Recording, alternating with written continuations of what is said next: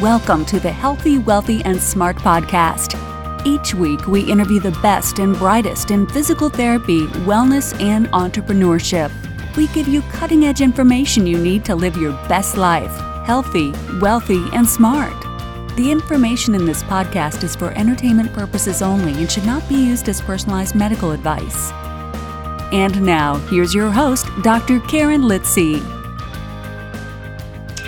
Everybody, welcome back to the podcast. I am your host, Karen Litzy, and I am so excited to have back on the podcast today Dr. Tim Gabbett.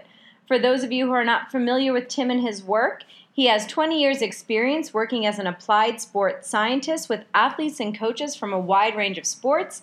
He holds a PhD in human physiology and has completed a second PhD in applied science of professional football with special reference to physical demands, injury prevention, and skill acquisition. He's worked with elite international athletes over several Commonwealth Games and Olympic Games. He continues to work as a sports science and coaching consultant for several high performance teams around the world. He has published over 200 peer reviewed articles and has presented at over 200 national and international conferences. He is committed to performing world leading research that can be applied in the real world to benefit high performance coaches and athletes. And I would also add to that that it benefits almost all people, not just the high performance coaches and athletes. And in today's episode, we are diving deeper into his latest paper debunking the myths about training load, injury, and performance, empirical evidence, hot topics, and recommendations for practitioners that was just released on October 26, 2018, by the British Journal of Sports Medicine. So, a huge thanks to Tim for coming on and allowing us to dive a little bit deeper into some of the myths that are in this paper. Uh, we talk about the acute to chronic workload ratio, ways to quantify those training loads, the 10% rule, and is it foolproof, and practical ways for practitioners to translate research into the clinic because we all don't work with high performance teams. We all don't have all of these great resources at our fingertips. So it's important for the uh, clinician that's not working with the professional sports team to be able to utilize Tim's research. And I can tell you, as a physical therapist who goes into people's homes, I utilize this for all of my patients, whether it be the 10 year old that I'm seeing up to the 91 year old that I'm seeing. Um, so, a big thanks to Tim for coming on and sharing a little bit more about this paper and diving a little bit into the why of the paper. So, everyone, enjoy today's podcast. Hey, Tim, welcome back to the podcast. I'm honored to have you on again. Thank you for having me back, Karen. It's um, it's good to be back talking to you again. Yeah, and today we are talking about a new paper that just came out in the British Journal of Sports Medicine. Uh, one of your papers, I should say, just to clarify for the audience, we're not talking about someone else's paper. And your paper is Debunking the Myths About Training Load, Injury, and Performance Empirical Evidence, Hot Topics, and Recommendations for Practitioners. So, my first question is why did what's the why behind this paper? Yeah, that's a good, good question to start with, Karen. Look, I, um, I think with with training load, there's there is a lot of myths that are out there, and um, social media is great for, for sharing information, but sometimes those myths get perpetuated on, on social media and um, they grow. Um, and they grow into you know a life of their own. So what I what I thought I'd do is try and um, take some of the things that I've seen over the last few years around training load, injury, and performance, and then address address some of those um, those and, and call call out the myths that that I've seen over the last few years. Um, of course, they're not not all the myths that are around uh, relating to training load, but I've decided to address five of them. Right. And so what we'll do is I'm just going to read through those five myths. And then just for the listeners, Tim and I will expand on a couple of them, but not all of them, because you have to go and read the paper. Um, so myth number one was load explains all injuries. Myth number two is the 10% rule. Myth number three, avoid spikes and troughs at all costs. Myth number four is 1.5 is the magic acute to chronic workload ratio. And sorry, that was myth number four. And myth number five is it's all about the ratio. So, before we even go any further, Tim, for the listeners who may not be familiar with your work and familiar with what the acute to chronic uh, workload ratio is, can you define that for us? Yeah, sure. Oh, uh, look, training load can be can be broken down into into positive and negatives. Um, when we when we look at short term training load, we call that acute acute load, and that could be say anything from from one session up to one week. And and typically acute load looks at the fatigue associated with with training.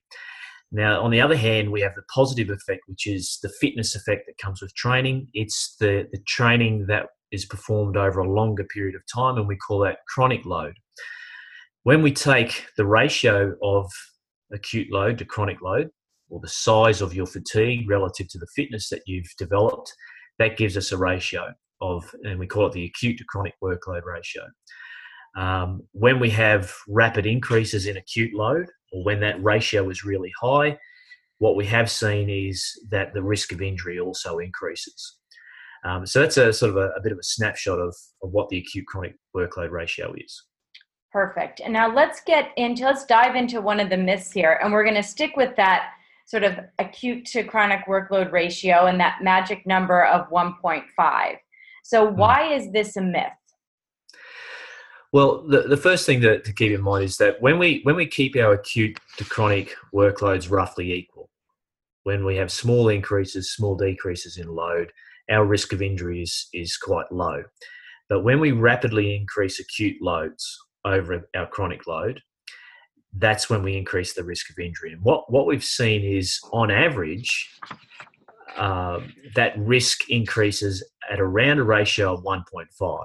So when when you've done one and a half times the load that you've been prepared for, that's when the the risk of injury increases. Um, now, when when we um, put out the the original paper that the training injury prevention paradox paper, we had a colourful there was a colourful graph in there that had a sweet spot highlighted in green and uh, a danger zone highlighted in in red or pink. Um, now that that that graph flies around the internet, and um, if I, I should have known that if all I had to do to get my my figures and papers notice was to add a bit of color, um, I would have done it years ago. But the, the problem is, um, what it appears is that when you hit a magic number of 1.5 in that acute chronic ratio, that that you're definitely going to get injured, and that you you can't go over a ratio of 1.5. But the reality is, um, things like that happen all the time. They happen in in sport. They happen in in industry, just in the workplace. Um, sometimes you're required to do extra activity, extra work that you're not prepared for. Some athletes break down, but not all athletes break down. Um, so it's just it's it's important to keep in mind that even though the risk has increased at a ratio of 1.5, it doesn't necessarily mean that you're definitely going to break there's a there's an increased risk, but um, that doesn't mean that there's an, definitely going to be an increased rate. So risk doesn't equal rate, um, and there's a lot of factors that can explain that. But that's that's one of the important myths to to keep in mind is that sometimes you you can plan to go over a ratio of 1.5. Sometimes it's unplanned and it's unavoidable. Um, but just because you do go over a ratio of 1.5 doesn't mean that you're definitely going to break. And I would also think that you can also look at it if you're under that ratio of 1.5, you're never going to get injured. You know, do Absolutely. you see that flip side of it as well, right? Absolutely. So, so if you if you look at um, the the sweet spot curve, and you look at the the danger zone and the sweet spot, you can see that each one of those dots represents an athlete. So so some athletes can theoretically be in the danger zone, but their risk of injury is really low. And then there's others who are theoretically in the sweet spot, but their risk of injury is really high. So what we're talking about there is robust and fragile athletes. Some on average this is what the majority of people will do. but of course, we don't work in averages the majority of time. We work with with individual athletes, so we we still need to to keep in mind that that some athletes will handle greater loads and can handle rapid changes in load, and then other athletes can handle uh, much smaller absolute loads and much smaller changes in load. Exactly. And I, I would also think that even if you have this more robust athlete, there are other moderating variables because you're dealing, like you said, with the person in front of you, not a dot on a chart and not an average. And um, something that I appreciated about this paper is sort of taking into account the sort of looking through a biopsychosocial lens. So when you're prescribing your training load as the practitioners, we also have to take into consideration, like you wrote, for biomechanics, stress, anxiety, inadequate sleep, and and personality traits of this person are all going to make a difference on this 1.5 ratio. Yeah, you're absolutely right, Karen. Look, I, I think this is a this is a really key point that um, when when we're working with athletes, when we're working with patients, yes, we want to we want to to use some scientific information. We can we can use numbers to help inform our decision making, but we don't we don't coach the number. We coach the athlete. We coach the patient. That's the person we're working with, and it'd be it'd be really convenient if load explained all injuries. But um, the reality is, load is just part of the puzzle and um, as soon as we as soon as we load someone we we also need to consider well how did they respond to that load? So we're, we're talking about factors that can influence the tolerance to load. So we're talking about um, psychological factors. It could be stress. It could be anxiety. It could be um, things as simple as sleep quality. Mm-hmm. Um, so all of these things will impact on a, an athlete's ability to tolerate load. Um, and and you also talked about moderating factors. One of the, the key the key things that separate our robust from our athlete, uh, our fragile athletes, the ones that can handle load versus the ones that that break down at lower loads.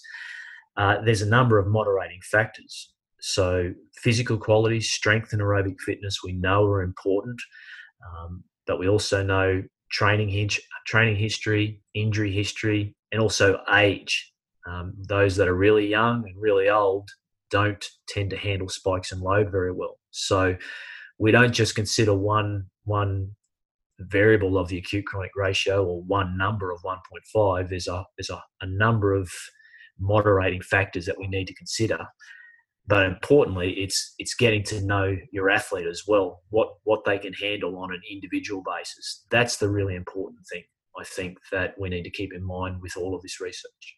Yeah, and I think from a practitioner standpoint, it's also checking in with your athlete when you see them every day because we may have an agenda in our mind, but that patient comes in and says, Man, I only slept like three hours last night, or I just flew in from XYZ and you're in a different time zone and I didn't sleep well. So, are you going to be, you need to be flexible enough to be able to change your agenda for that day, I think, based on like you said, the simple variable of sleep. Absolutely. Uh, anyone can write a, a, program up on a whiteboard and say, do this. Um, but the, the tricky is actually uh, reading some body language, um, having a discussion with your athlete. And, and the more, the more you observe those things, I actually, I actually feel sometimes those, those things that the athlete tell us and those body language cues and and um, those those little conversations and things that you read from the athlete actually tell us more than than some of the numbers sometimes that that we can measure. Um, and uh, you know, I often tell a story about you know when we had no resources to to monitor athletes. Um, how did you know how how could I use you know what information could I use to train the athlete well? And the the trick was I had to go back. How did I used to do it? I had to go back and I had to learn my athlete. I had to work out what made that athlete tick, and I had to to really get to know them when they were feeling up and they could train well, and and the things that that used to bring them down. Um, sometimes you have to work through that, but then other times you have to work with the athlete to, to go, okay, well, maybe you need a little bit more rest. Um, yeah, it's it's and it's definitely not a one size fits all.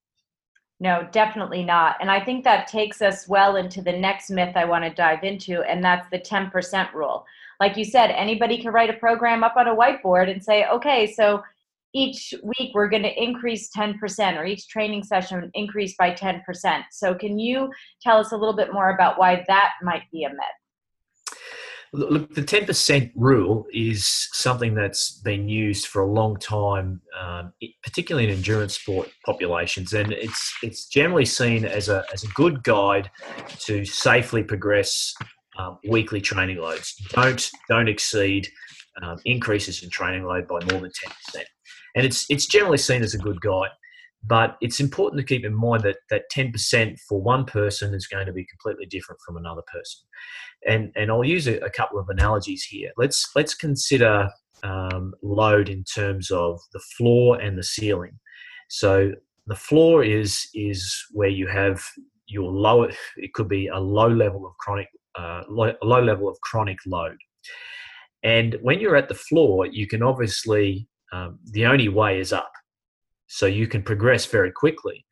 Um, but if you limit if you limit your weekly increases to 10% or less, then it will take you a long time to get from the floor to the ceiling. Um, so it may be that when you're at the floor, you can progress a little quicker than 10% per week. If you're at the ceiling, if you're an elite athlete, then your chronic loads are quite high you can't put 10% on top of already high chronic loads. It could be that you can only increase by 1% or half a percent per week. Um, so it's it's very very much contextual. You need to take into context the the chronic load and the training history of your athlete.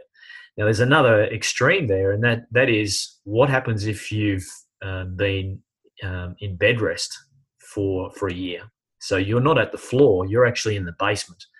Your chronic load is so low um, that just getting out of bed is is a is a massive increase in load. So in in that situation, you probably need to to keep those weekly increases in load quite low because you just can't handle 10%. So when you're in the basement or when you're in the ceiling, keep the the percentage changes in load from week to week quite small but if you have moderate to high chronic loads, then you can probably progress a little quicker.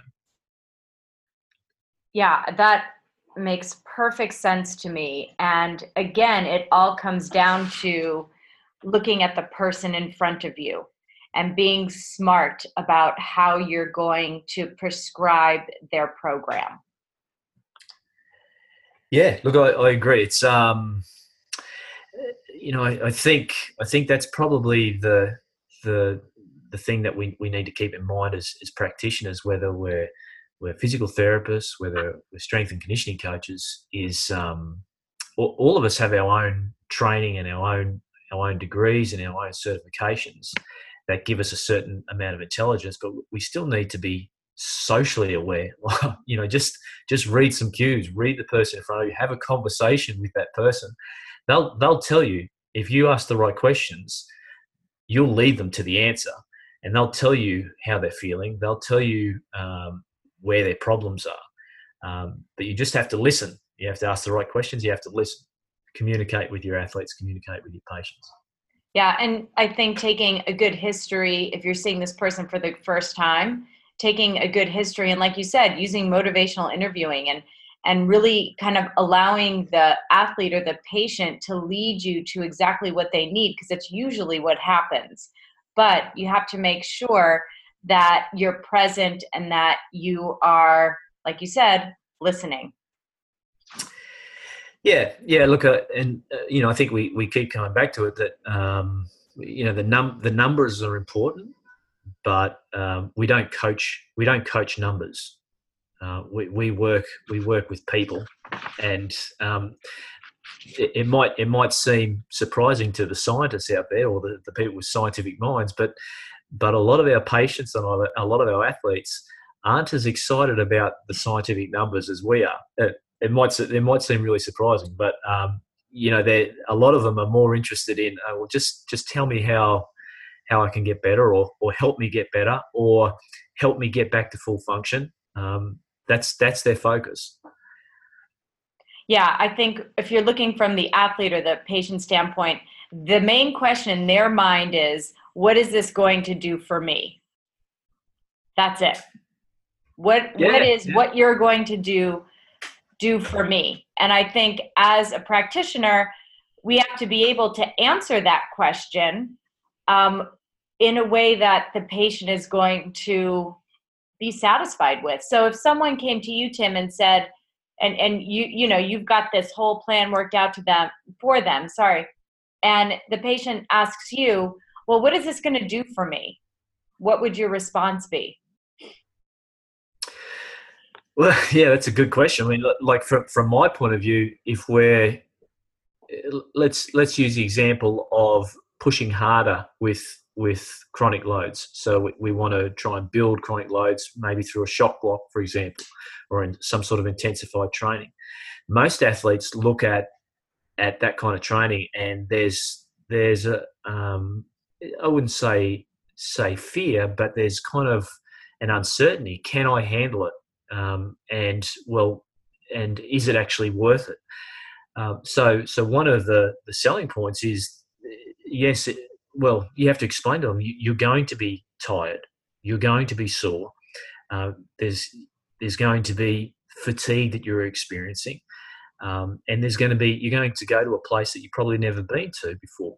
But at the end of that, we're going to to unload you, and you're going to bounce back from that, and and you'll get your physical qualities will, will actually reach a new level. You'll, there'll be super compensation that occurs, and and uh, and and there'll be a lot of benefits physically for you. But there's no easy way to get to that point. You actually have to go through a little bit of hard work and a little bit of discomfort in order to get that benefit. Um, and the same thing the same thing would go if we were uh, would apply if we were talking about a patient uh, who's who's coming back from injury and we want to to load early. There will be a, um, some discomfort in in loading that patient early. And that there may be a little bit of pain within that that early loading period. Um, but but the benefits of early loading far outweigh um, you know putting them in, in in a boot, for example, for a month and doing nothing. So um, you know part of it is is kind of selling the dream, if you like, of things could be a lot better for mm-hmm. you than what they are now. Now we don't have to use a lot of science to do that, but um, because um, you know, they don't necessarily want to know the science, but we have to be able to, to sell the dream that um, doing it a certain way may come with a little bit of short-term pain. And I, when I say pain, it could be discomfort or this is unusual or, or um, an unusual approach for me. But the long-term benefits far outweigh that short-term pain. Yeah, and I think that's a great way uh, to approach that with your athletes and with your patients. So thanks for that. Um, now, let's go on to, we'll kind of dive into one more myth here, and that is it's all about the ratio. So, again, we're back to numbers, right? So, why is this a myth that it's all about the ratio? Okay, well, let's let's uh, use an example of um, uh, an athlete who's in rehab, and so their chronic load has tracked down. In theory, we could have their acute and chronic workloads could be roughly equal.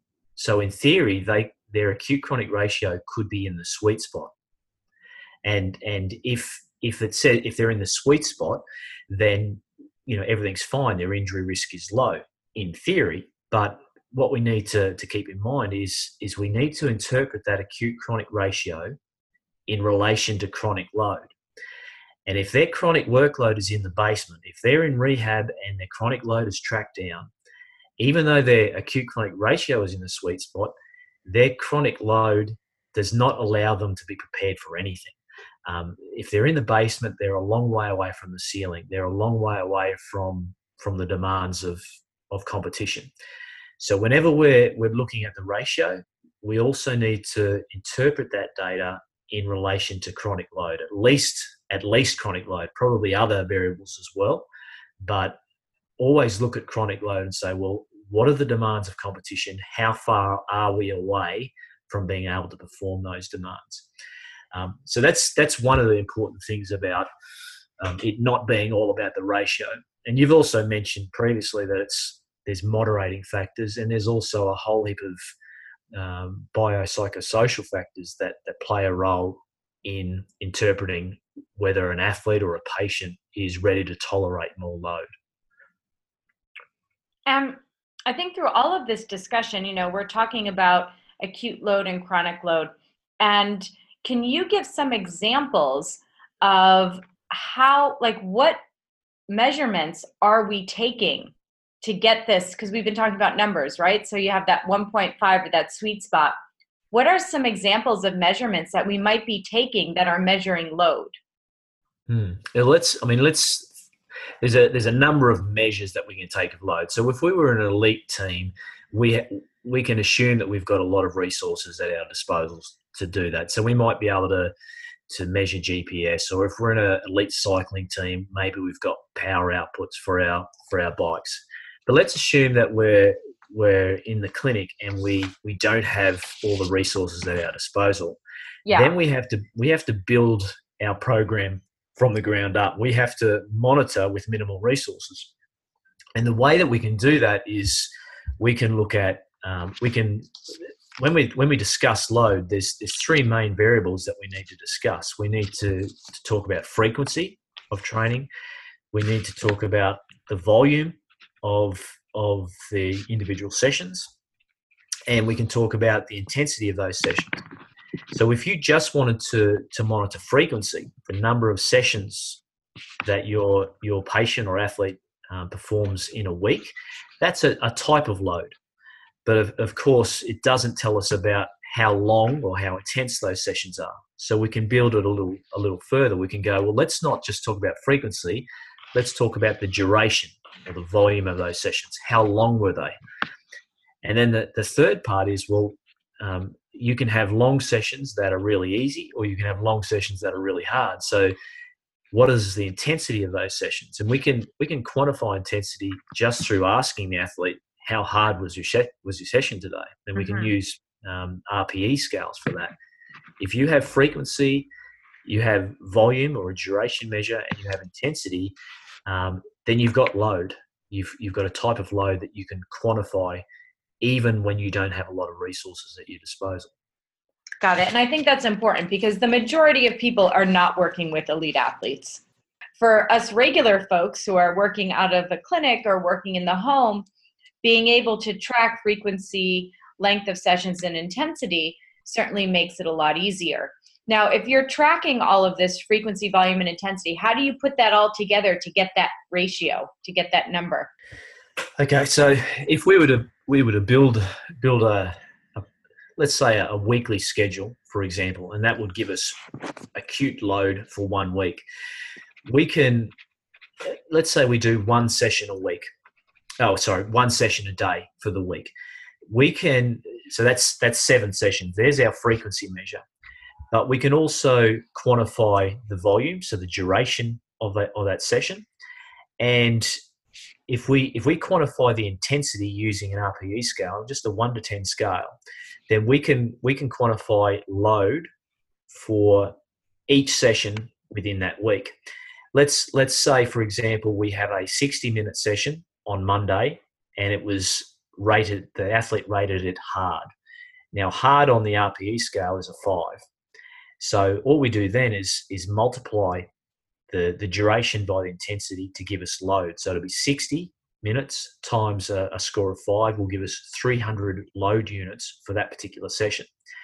Now, if you do two sessions in a day, then you can you can add up the daily load. Or if you do multiple sessions in a week, you can add up all of those loads across the week, and that will give you a load score, an acute load for that week as you as you string more weeks together then you can see whether your load is increasing or decreasing and then it's just a matter of calculating your chronic load mm-hmm. your load over a longer period of time and then taking the acute over the chronic to give you your acute chronic workload ratio it's it's really as, as simple as that as a as a starting point Perfect. Thank you so much for just expanding on the math there. Um, and again, like we said, that's the math part. Then you got the person part, and that's what makes this all so hard. So, like I said, we're not going to go into all the myths because we want you to read the paper. But um, what's next for practitioners then? Yeah, look, I I think um, I think this is the, the the million dollar question is whenever we we put research out, and I, I really encourage I really encourage practitioners to to read as much as they can, um, and then as soon as they they read the paper, the the question they should be asking is how is how is this going to change my practice? How is this going to change the way I train my my patients or train change the way I train my athletes? Um, from a practitioner point of view, I, I, think I think this this this paper will kind of contextualize um, some of the challenges that we have around loading patients. Um, if I was if I was to recommend um, one take home for practitioners from from this particular paper is is build chronic load. At the moment, we have a, a method that can can safely where we can use to safely progress and regress loads, and that that comes with the acute chronic workload ratio.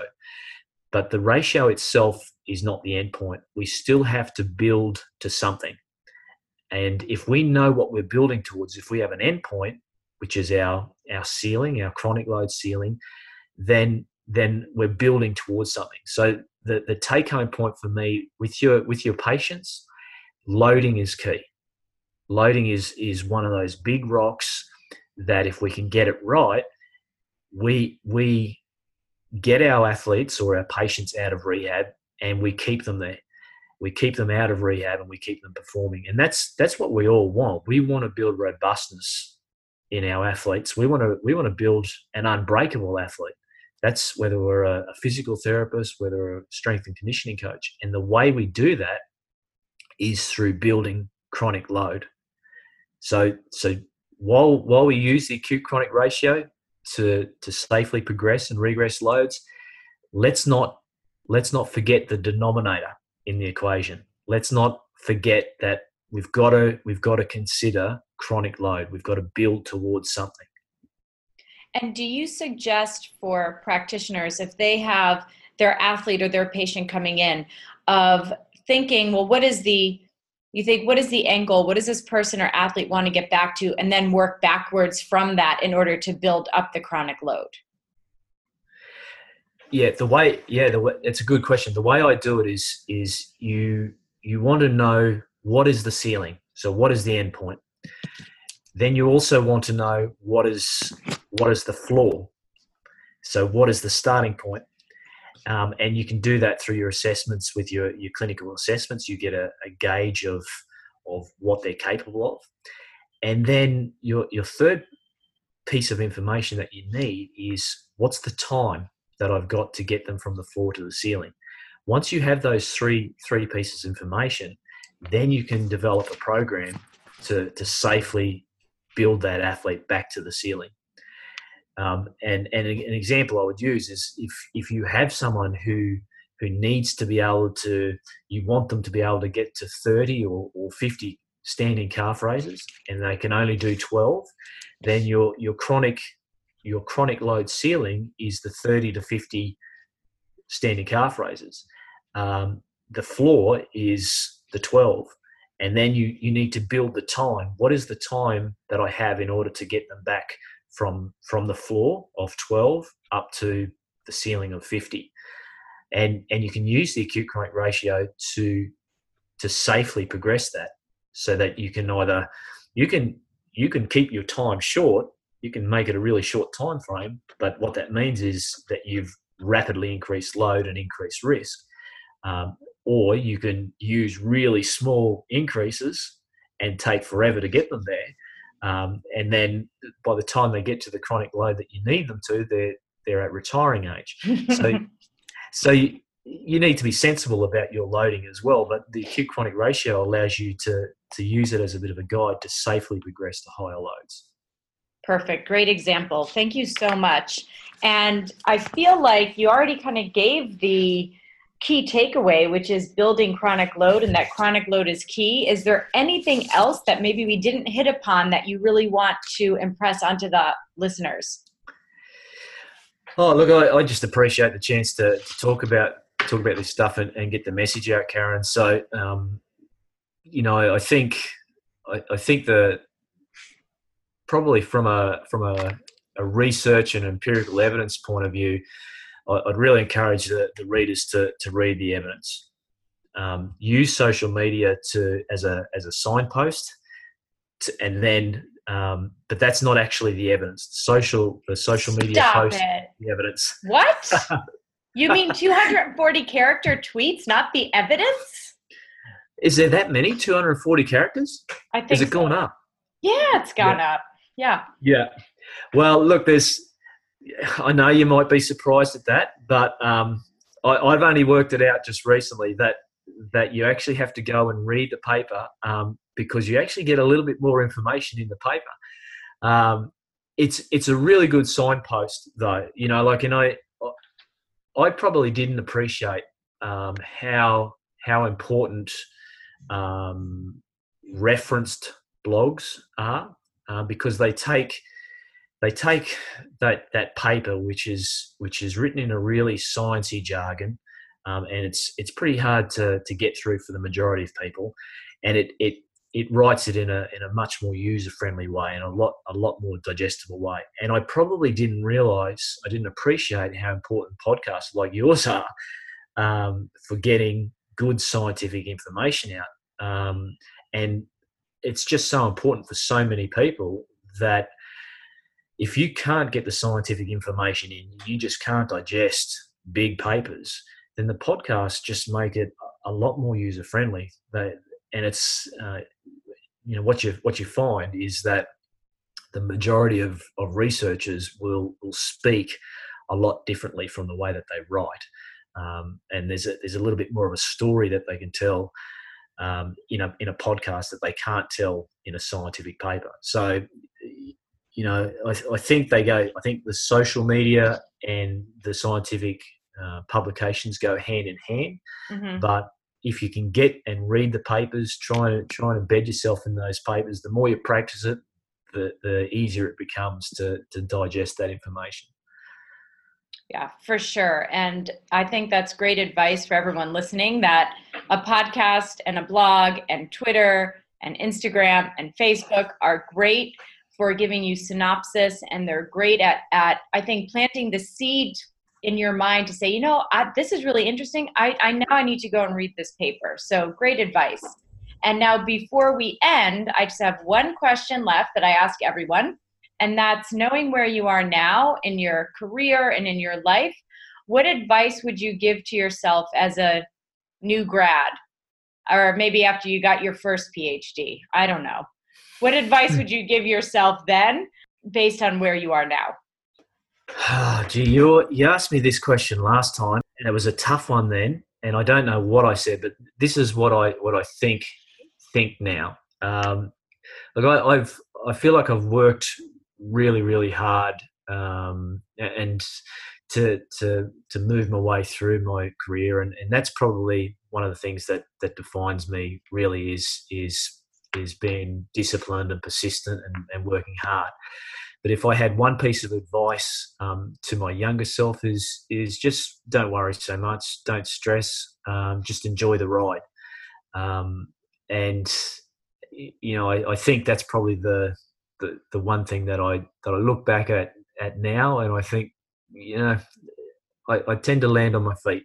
Um, and people, and if you if you work hard enough in the in the important areas of your life, and you and you commit to something, and and you are prepared to put the time in, then you don't really have to worry about things that may never happen, and you can just you can just um, you land on your feet when things go wrong, and you will get you will get some knockbacks in your life, but um, you just you have to trust in yourself that you're resilient enough to pick yourself back up off the canvas and keep keep punching on and keep moving forward. And and I think I think that's a um, it's a, a, good lesson for anyone that that goes through their through whatever their career, be it an athletic career or, or a professional discipline, is you're going to get knockbacks in your life.